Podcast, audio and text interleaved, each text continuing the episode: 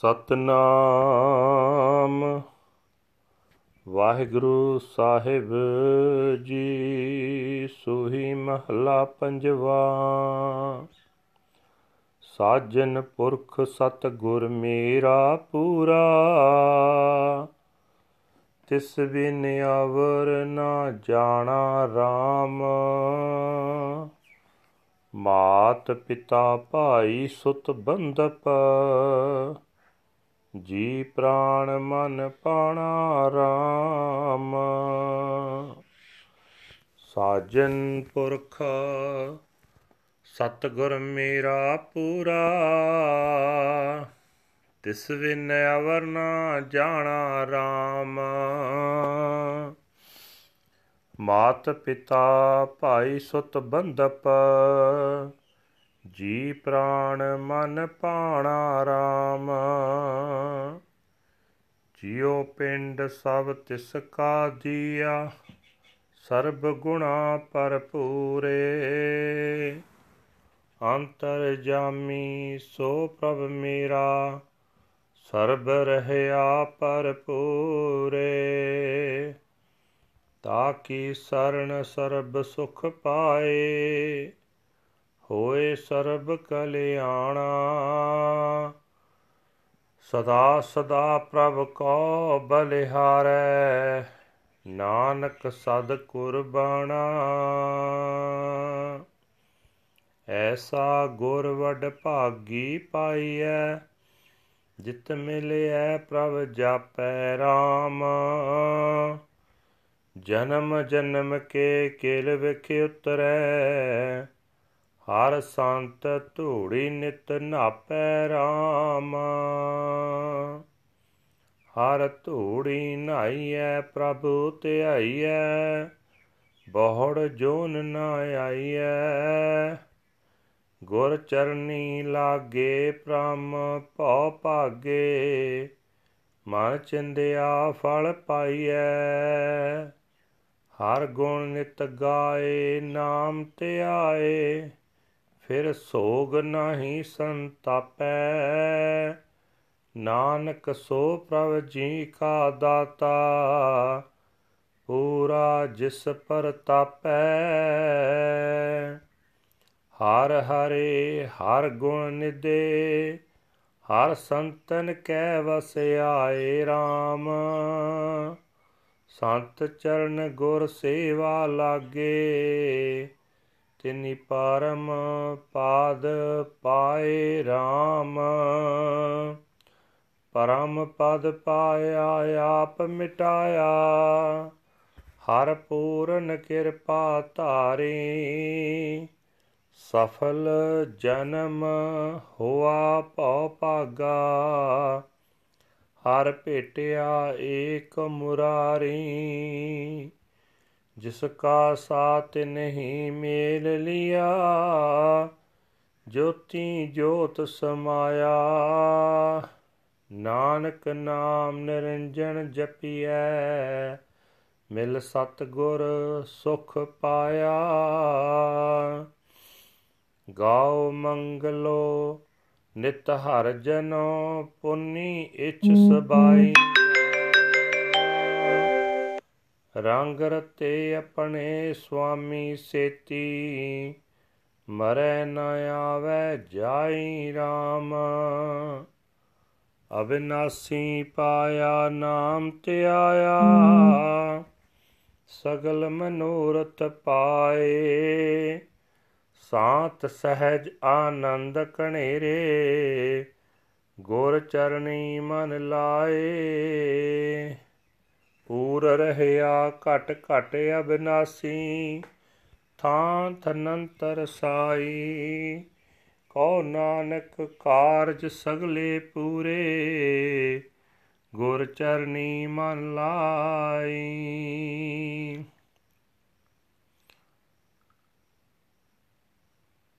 ਪੂਰ ਰਹਿਆ ਘਟ ਘਟ ਅਬਨਾਸੀ, ਥਾਨ ਤਨੰਤਰ ਜਾਈ। ਥਾਨ ਤਨੰਤਰ ਸਾਈ, ਕਉ ਨਾਨਕ ਕਾਰਜ ਸਗਲੇ ਪੂਰੇ, ਗੁਰ ਚਰਨੀ ਮਨ ਲਾਈ।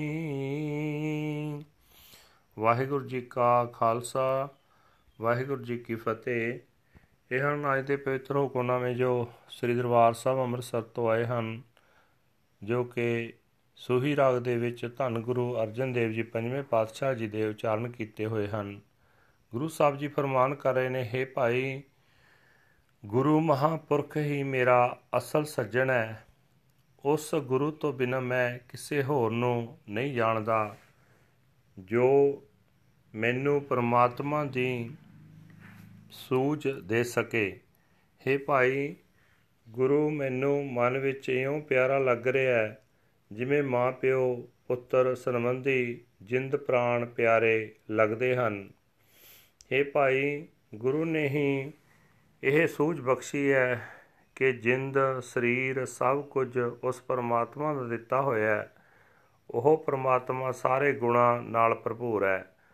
ਗੁਰੂ ਨੇ ਹੀ ਮਤ ਦਿੱਤੀ ਹੈ ਕਿ ਹਰੇਕ ਦੇ ਦਿਲ ਦੀ ਜਾਣਨ ਵਾਲਾ ਮੇਰਾ ਉਹ ਪ੍ਰਭੂ ਸਭ ਥਾਈਂ ਵਿਆਪਕ ਹੈ। ਉਸ ਦੀ ਸਰਨ ਪਿਆ ਸਾਰੇ ਸੁਖ ਆਨੰਦ ਮਿਲਦੇ ਹਨ।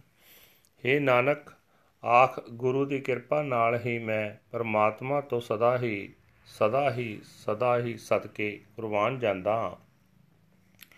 हे ਭਾਈ, ਅਜਿਹਾ ਗੁਰੂ ਵੱਡੇ ਭਾਗਾਂ ਨਾਲ ਮਿਲਦਾ ਹੈ, ਜਿਸ ਤੇ ਮਿਲਿਆ ਹਿਰਦੇ ਵਿੱਚ ਪਰਮਾਤਮਾ ਦੀ ਸੂਝ ਪੈਣ ਲੱਗ ਪੈਂਦੀ ਹੈ।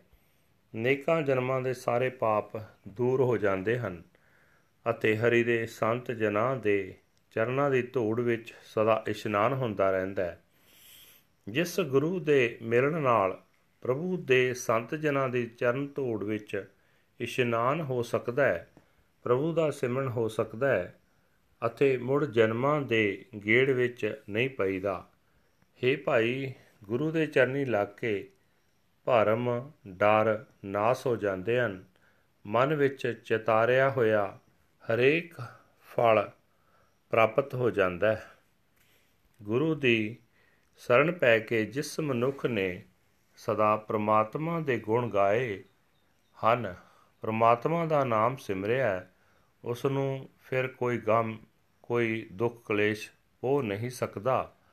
हे ਨਾਨਕ, ਗੁਰੂ ਦੀ ਕਿਰਪਾ ਨਾਲ ਹੀ ਸਮਝ ਪੈਂਦੀ ਹੈ ਕਿ ਜਿਸ ਪ੍ਰਮਾਤਮਾ ਦਾ ਪੂਰਾ ਪ੍ਰਤਾਪ ਹੈ, ਉਹੀ ਜਿੰਦ ਦੇਣ ਵਾਲਾ ਹੈ। हे ਭਾਈ, ਸਾਰੇ ਗੁਣਾਂ ਦਾ ਖਜ਼ਾਨਾ ਪ੍ਰਮਾਤਮਾ ਸੰਤ ਜਨਾਂ ਦੇ ਪਿਆਰ ਦੇ ਵਸ ਵਿੱਚ ਟਿਕਿਆ ਰਹਿੰਦਾ ਹੈ, ਜਿਹੜੇ ਮਨੁੱਖ ਸੰਤ ਜਨਾਂ ਦੀ ਚਰਨੀ ਪੈ ਕੇ ਗੁਰੂ ਦੀ ਸੇਵਾ ਵਿੱਚ ਲੱਗੇ, ਉਹਨਾਂ ਨੇ ਸਭ ਤੋਂ ਉੱਚੇ ਆਤਮਿਕ ਦਰਜੇ ਪ੍ਰਾਪਤ ਕਰ ਲਏ। हे ਭਾਈ, ਜਿਸ ਮਨੁੱਖ ਉਤੇ ਪੂਰਨ ਪ੍ਰਭੂ ਨੇ ਮਿਹਰ ਕੀਤੀ ਉਸ ਨੇ ਆਪਣੇ ਅੰਦਰੋਂ ਆਪਾ ਭਾਵ ਦੂਰ ਕਰ ਲਿਆ। ਉਸ ਨੇ ਸਭ ਤੋਂ ਉੱਚਾ ਆਤਮਿਕ ਦਰਜਾ ਹਾਸਲ ਕਰ ਲਿਆ। ਉਸ ਦੀ ਜ਼ਿੰਦਗੀ ਕਾਮਯਾਬ ਹੋ ਗਈ। ਉਸ ਦਾ ਹਰੇਕ ਡਰ ਦੂਰ ਹੋ ਗਿਆ। ਉਸ ਨੂੰ ਉਹ ਪ੍ਰਮਾਤਮਾ ਮਿਲ ਪਿਆ ਜੋ ਇੱਕ ਆਪ ਹੀ ਆਪ ਹੈ। ਜਿਸ ਪ੍ਰਮਾਤਮਾ ਦਾ ਉਹ ਪੈਦਾ ਕੀਤਾ ਹੋਇਆ ਸੀ ਉਸ ਨੇ ਹੀ ਉਸ ਨੂੰ ਆਪਣੇ ਚਰਨਾਂ ਵਿੱਚ ਮਿਲਾ ਲਿਆ। ਉਸ ਮਨੁੱਖ ਦੀ ਜਿੰਦ ਪ੍ਰਮਾਤਮਾ ਦੀ ਜੋਤ ਵਿੱਚ ਇੱਕ ਮਿਕ ਹੋ ਗਈ ਹੈ। ਇਹ ਨਾਨਕ, ਨਿਰਲੇਪ ਪ੍ਰਭੂ ਦਾ ਨਾਮ ਸਦਾ ਜਪਣਾ ਚਾਹੀਦਾ ਹੈ। ਜਿਸ ਨੇ ਗੁਰੂ ਨੂੰ ਮਿਲ ਕੇ ਨਾਮ ਜਪਿਆ, ਉਸ ਨੇ ਆਤਮਿਕ ਆਨੰਦ ਪ੍ਰਾਪਤ ਕਰ ਲਿਆ। हे ਸੰਤ ਜਨੋ, ਸਦਾ ਪ੍ਰਮਾਤਮਾ ਦੀ ਸਿਫਤ ਸਲਾਹ ਦਾ ਗੀਤ ਗਾਇਆ ਕਰੋ। ਸਿਫਤ ਸਲਾਹ ਦੇ ਪ੍ਰਤਾਪ ਨਾਲ ਹਰੇਕ ਮੁਰਾਦ ਪੂਰੀ ਹੋ ਜਾਂਦੀ ਹੈ, ਜਿਹੜਾ ਪ੍ਰਭੂ ਕਦੇ ਜਨਮ ਮਰਨ ਦੇ ਗੇੜ ਵਿੱਚ ਨਹੀਂ ਆਉਂਦਾ। ਸਿਫਤ ਸਲਾਹ ਦੀ ਬਰਕਤ ਨਾਲ ਮਨੁੱਖ ਉਸ ਮਾਲਕ ਦੇ ਪ੍ਰੇਮ ਰੰਗ ਵਿੱਚ ਰੰਗੇ ਰਹਿੰਦੇ ਹਨ।